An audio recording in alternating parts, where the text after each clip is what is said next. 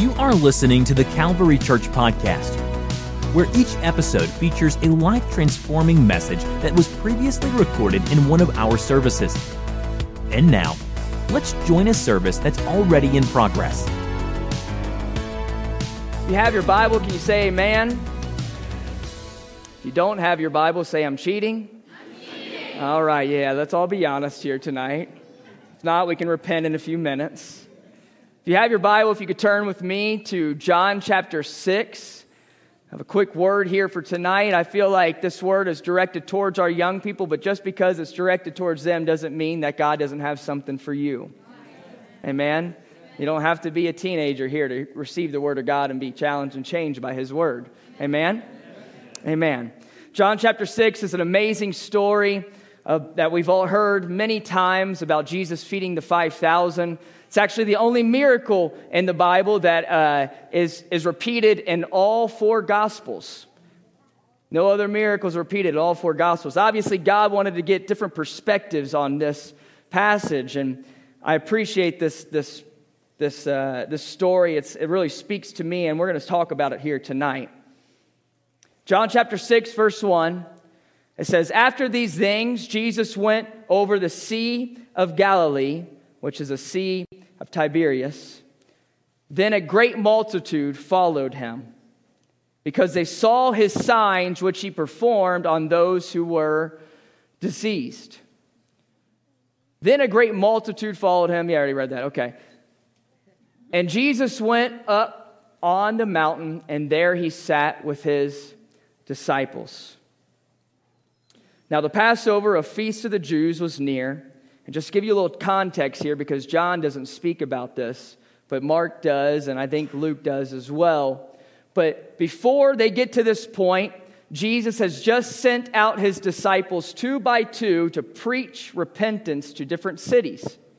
He told them, Don't take anything with you, don't take a bag, don't take money, I want you to live off of the land and the people that will be providing for you.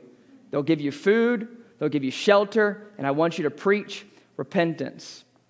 And this is what the disciples did. They went and they preached repentance. They cast out demons. They did amazing things and healings. And now they're meeting up with Jesus right here in this moment. So Jesus lifts up his eyes in verse 5 and seeing a great multitude coming towards him, he said to Philip, where shall we buy bread that these may eat? Philip, how are we going to feed all these people? How are you going to do it right now, Philip? What's your plan? And Philip responds kind of analytical, and he's like, Hold on. He says, But this he said to test him. This was Jesus saying he went to test him, for he knew what he would do? Philip answered him, 200 denarii worth of bread is not sufficient. Everybody say, not sufficient.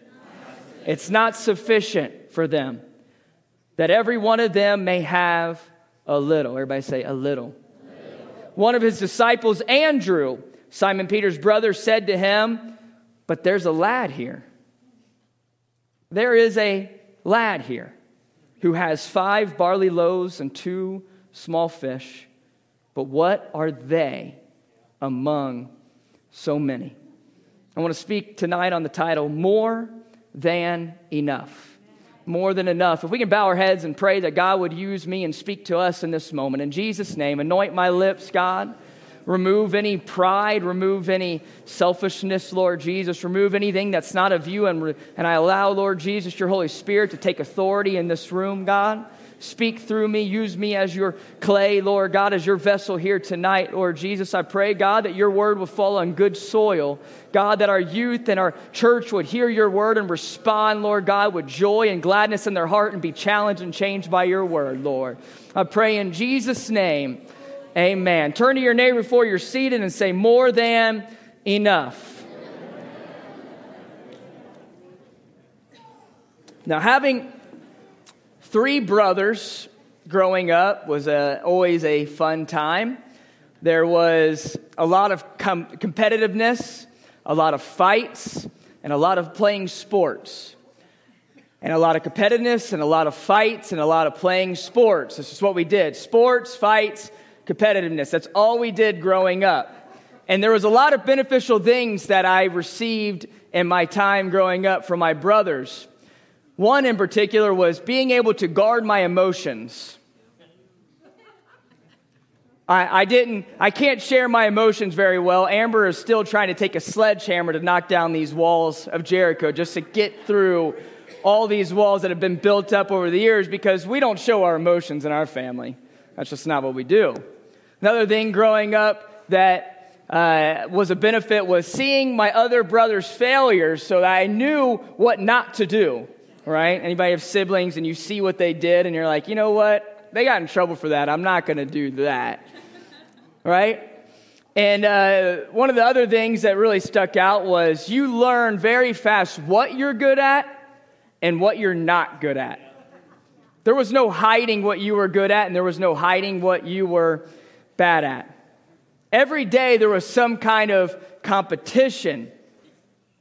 Who was the tallest? Who was the strongest? Who was the weakest? Who was the best at this sport? Who was the best at uh, video games? Who was the best at, you know, being the best? There was many things that we were competitive about. And even still to this day, we look at these small things and we try to get an edge on each other. For instance, I have a quick picture to show you. It's a, it's a picture, a lovely picture of my brothers, and oh, wrong picture.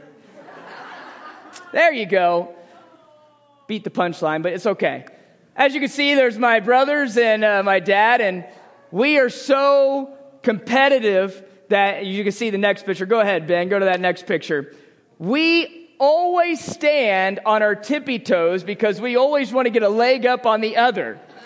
This is how low we are, okay? You can look at us, you can judge us, but for some reason, we're always trying to get the leg up on each other. And I say all this to lay the foundation of what story I'm about to tell you that happened in my childhood. I was about 13 years old. Any 13 year olds here tonight? Okay, a couple of them, yeah, there we go. 13 years old. And it was a Friday night, and my brother Andrew, which we all know, was playing varsity soccer for Norwood High. Yeah, wow. Amazing, right? Amazing. Andrew thought very highly of himself, right? Yeah, still does, I think, a little bit. Um, sorry, no more jabs at Andrew. Andrew's actually good in this, and what we're about to find out. Anyway, one night, there, of course, was an argument that arose at the Sizemore household, and for some reason, Andrew thought he can run a five minute mile.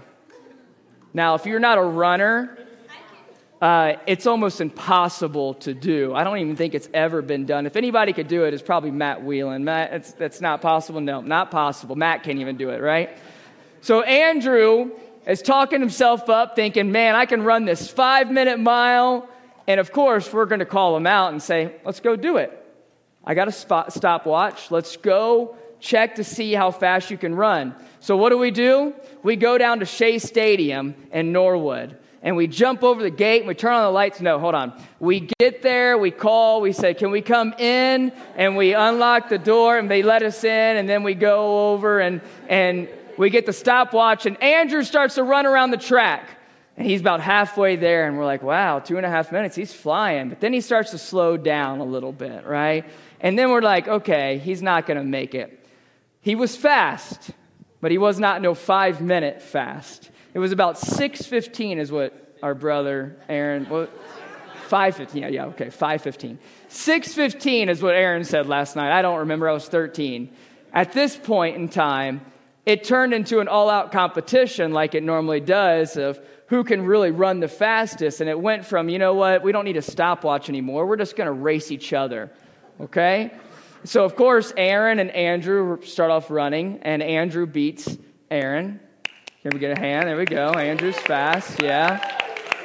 And there were other friends there that night, and I, you know, they're all running against each other. They're a little bit older than me, and and so of course I have my Nike shirt on. I got my swoosh pants, you know, the ones that make uh, the noise when you're, you know, running. I don't know if they make those anymore, right? Those things. I drank my Gatorade, I did my stretches, and I'm running, and I'm ready. And the only person that I'm going to race right now is my younger brother, Austin. And my mind, I'm thinking, wow, I'm just going to I'm going to beat Austin. It's going to be no problem. Then I'm going to race Andrew. I'm going to smoke him, and it's going to be no big deal at all. Everyone's going to think, wow, Anthony is the fastest brother. Wow, this is great.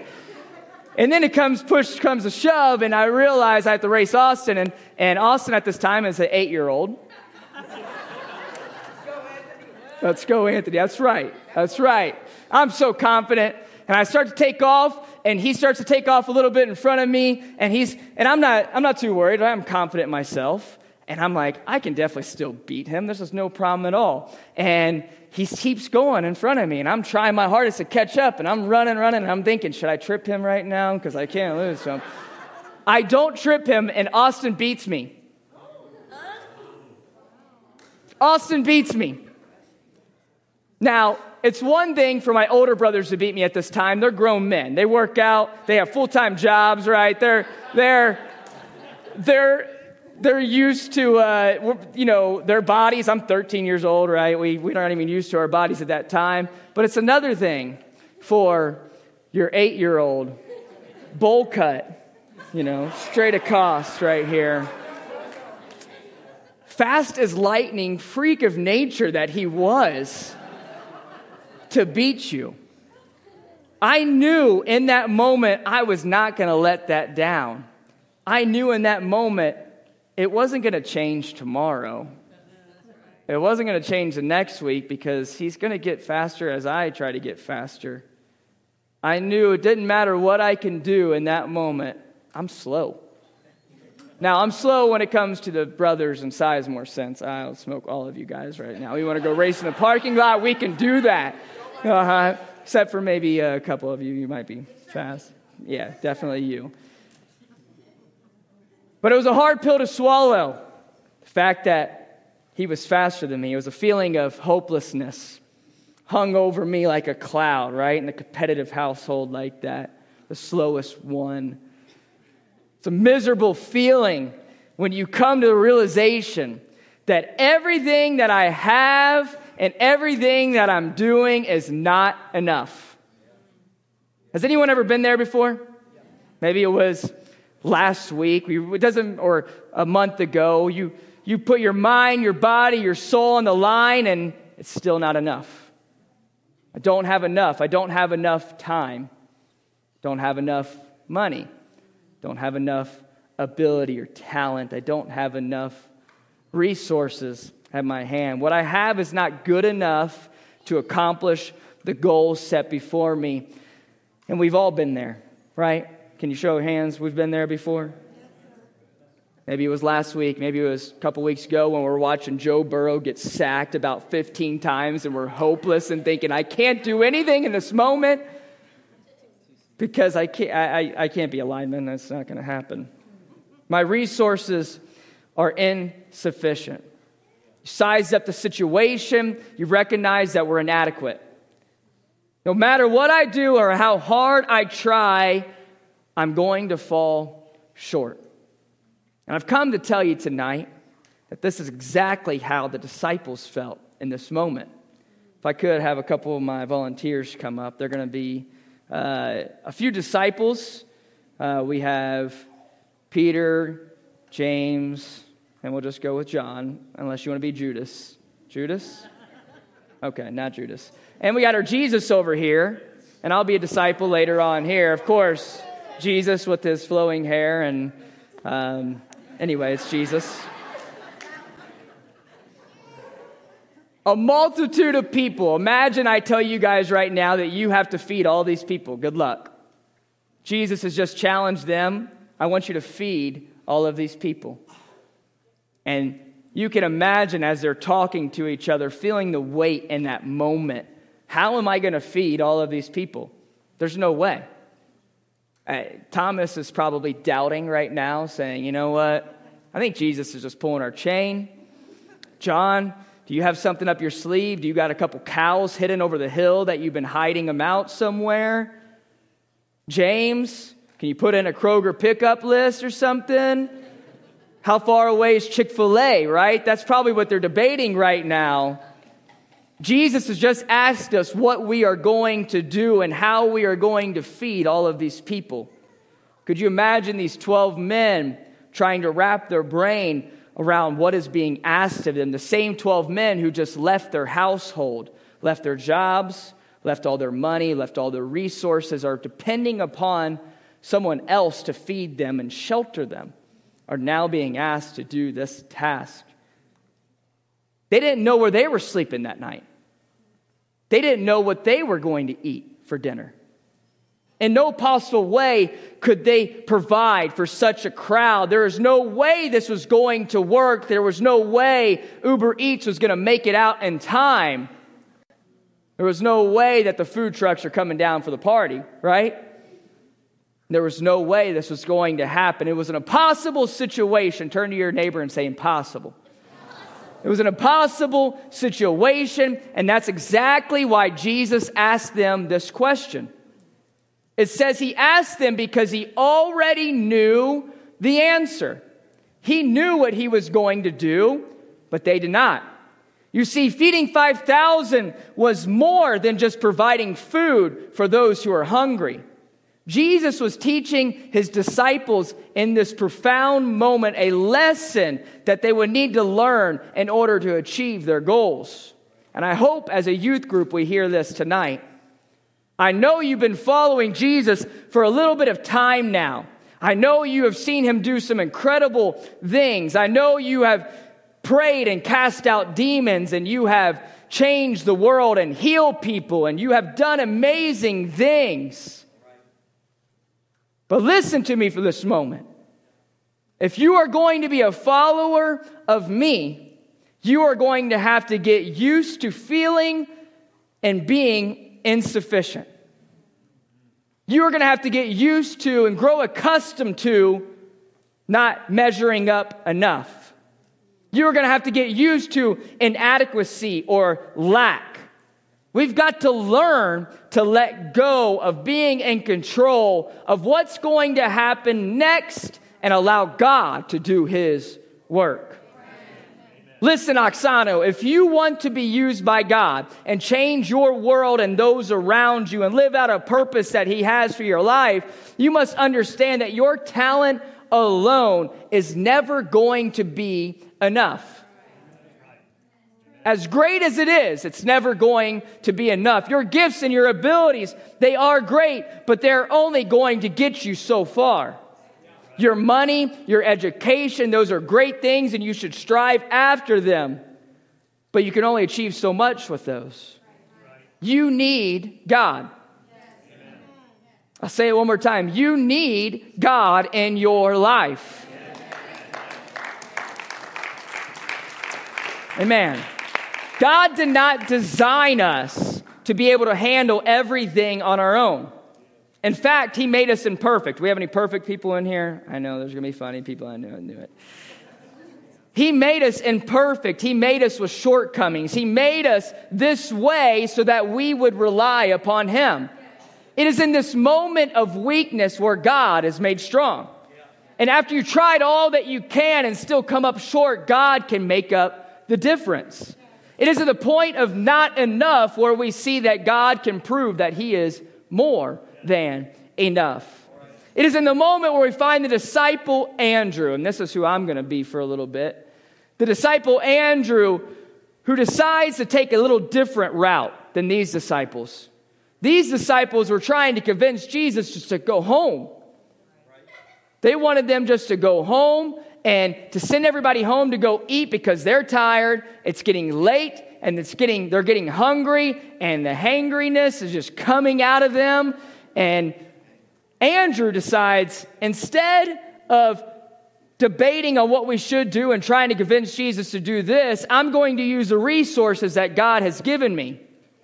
Has anybody ever been in this moment where you have a weight on your life and God wants you to do something and you decide, you know what, I'm just going to pray about it. In Jesus' name, please uh, touch the situation, and that's it and you think God's just going to heal it or touch it right in that moment and you're done with it. You don't use the resources that you have and God has applied to your life, like your word. You don't use the resources like our pastors or the leadership or their friends and their testimonies that they have given you. You don't use the Holy Spirit to guide you and uh, align you and tell you what you should do and not and you should not do. Instead, we just say, you know what, God, just speak to me and help me out in this situation. I need your help. Can't do it. Can you help us, God? Can't do it. Can you help us? I have a need. Can you help me? Instead of using the resources. I can imagine as Andrew was searching the crowd for something that would help him, he would go out to the people and say, What do you have? Do you have something in your hand? Do you have anything that you can give to me? Is there anything that you have? Is there anything that you have that you can give to me that I can give to the Lord so He can use it? What do you have? What's in your hand? What is it that you have that I can give to God? Maybe it was a Bible verse that someone gave him. Joy or uh, sorrow may come for a night, but joy comes in the morning. Right? Maybe it was your mercies and goodness shall follow me all the days of my life, and I'm going to hold and cling to that. Maybe it was a testimony. What is it that you have? Is it a testimony that God has delivered you, that He has set you free? It might seem like a little, but you know what? I'm going to cling on to that in this moment. I'm going to cling on to it and know that your promises are true, God. Until He finds a lad. And the lad has two fish and five loaves. And he realizes in this moment what seems like might be a little. He doesn't take it over to those who are skeptical and ready to go home. No, he brings it to the one who can. The one who can make a difference, the one who can bless. He takes this and he brings it to Jesus because we serve a God who is more than enough. Amen?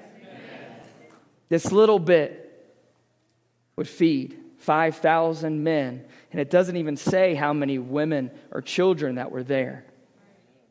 But as he, Jesus begins to break the bread, he starts to hand it off to his disciples so that they can touch the miracle.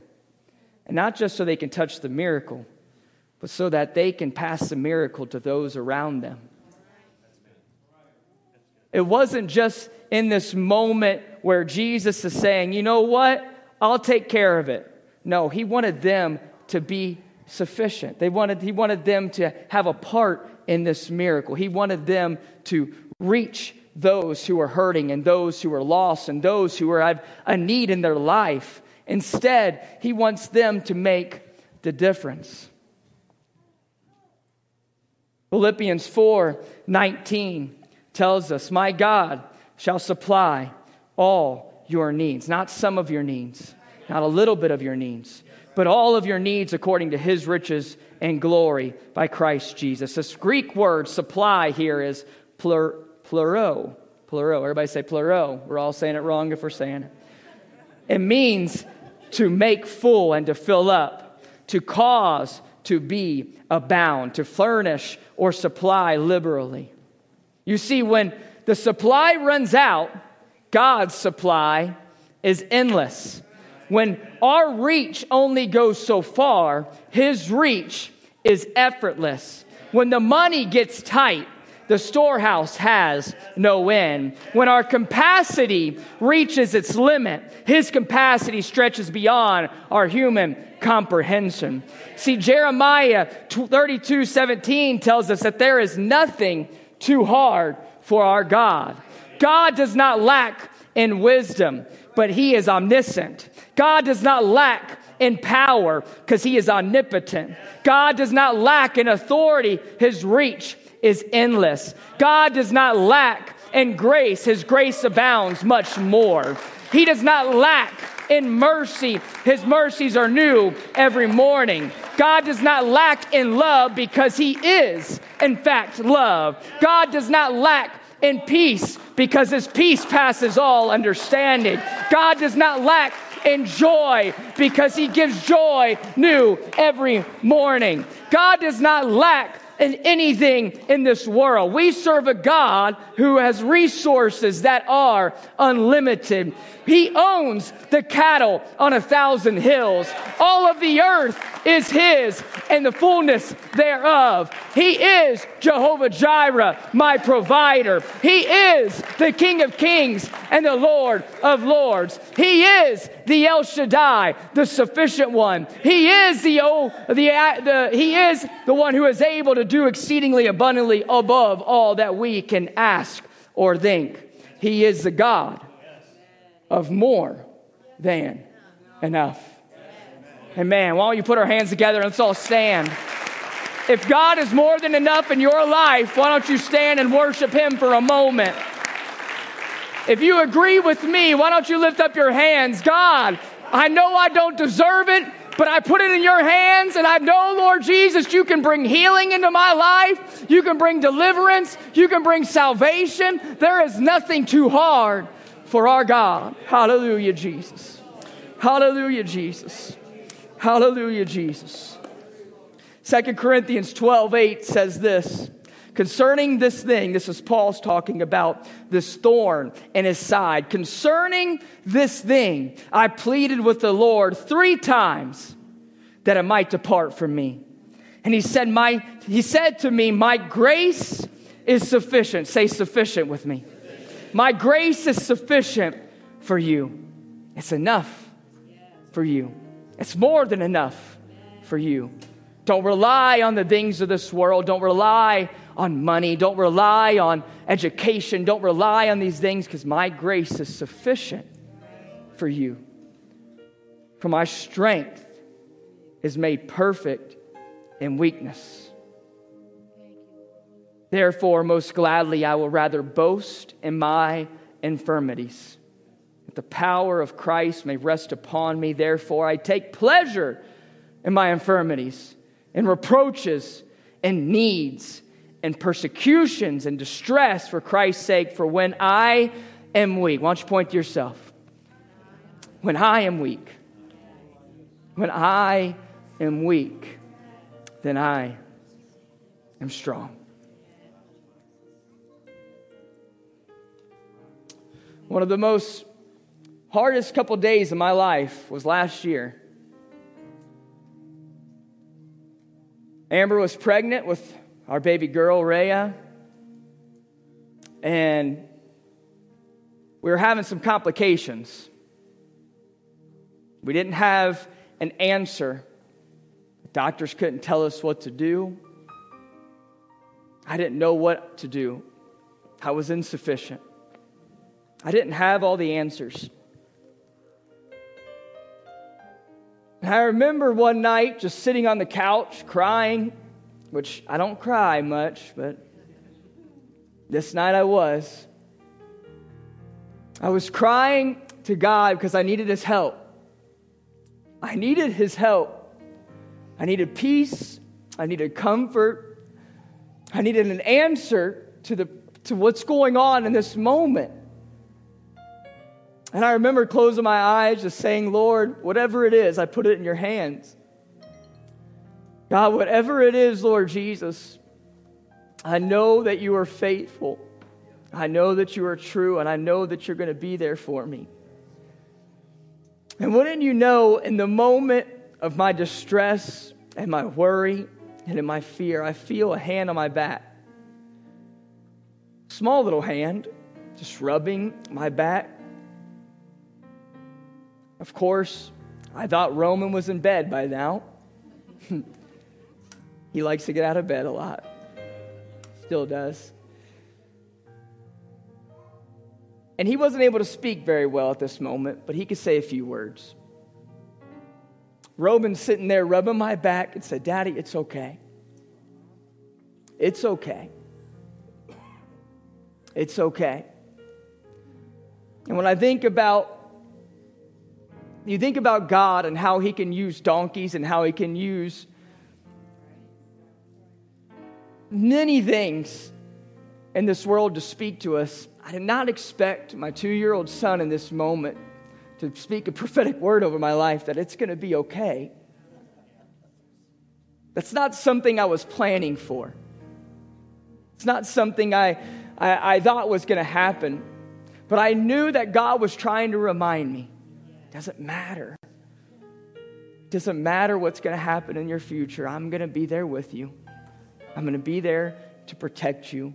I'm going to be there to guide you and lead you if you just let me. If you just let me, if you just show me in your weakness, that's when I can step in. That's when I can do the work and get receive the glory. When I think about our young people in this moment, the last two years have been crazy. Could you imagine being a teenager during this time? Watching the world shut down from a pandemic. Not knowing if you can go to school the next week or not. Not knowing if you should wear a mask or not wear a mask. Racial tension. Wars being started. Political correctness. U.S. election. Financial stress and the homes. All of this. If you're an 11th grader, you haven't had a normal year since eighth grade. Think about that. All this while trying to figure out what you're going to do in your future and in your life. All of this trying to figure out do I have friends? Do I have people that I can rely on? Can I build friendships? Can I learn how to drive? Can I just be a teenager for a little bit? You guys have been through it. And if you don't hear anything else that I said tonight, I want you to hear this.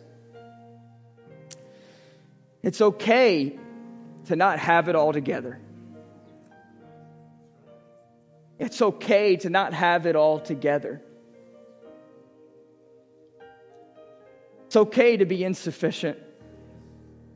It's okay to be vulnerable. It's okay to hurt. It's okay to feel pain and feel a mixed, a mixed bucket of emotions. It's okay.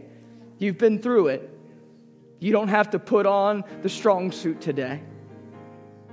I promise you this it may not look like it right now, but on the other side of this pain, there is triumph. Because God is more than enough. And on the other side of this failure is redemption. Because God is more than enough. And the other side of this sickness is healing. Because God is more than enough. And the other side of this mountain is victory because God is more than enough. And the other side of heartache is joy unspeakable and full of glory. The other side of depression is peace that passes understanding. I promise you in this moment, if you would just respond to God's call in your life, if you would just bring your burdens down here to this altar, you will leave with a lighter load. I know you've been carrying this weight for a little bit of time now. And I know it may seem stressful and you don't know what to do and you have nowhere to turn to because you feel so disconnected. But I promise you, if you let God take control of your life, if you allow Him to take your pain, to take your worry, to take your stress, He will do amazing things in your life. He'll give you peace, He'll give you joy, He'll give you freedom like you never had. God has done amazing things in these last two years, but it's okay to not be okay. It's okay to be vulnerable in this moment. Why don't we lift up our hands and let's just praise the Lord? God, I need you right now. I need you now more than ever before, Lord. All the weight of school, all the weight of the world's problems, all the weight of a family situation, all the weight of the disease and the sickness in our lives, all the weights that we've been carrying, God, we offer it up to you. I pray in Jesus' name, in Jesus' name, that you would take authority in this room right now, God. Take authority over these young people's lives, Lord Jesus. Ease their yoke, ease their burden, ease their pain in Jesus'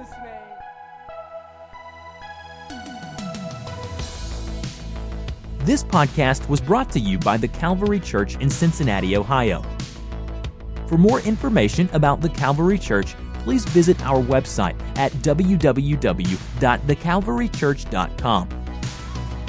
Consider joining us for a service where you will find friendly people, high energy music, and life transforming preaching and teaching from a biblical worldview. You can find our podcast on iTunes, Google Play, or on our website at www.thecalvarychurch.com. Until next time, thanks for listening.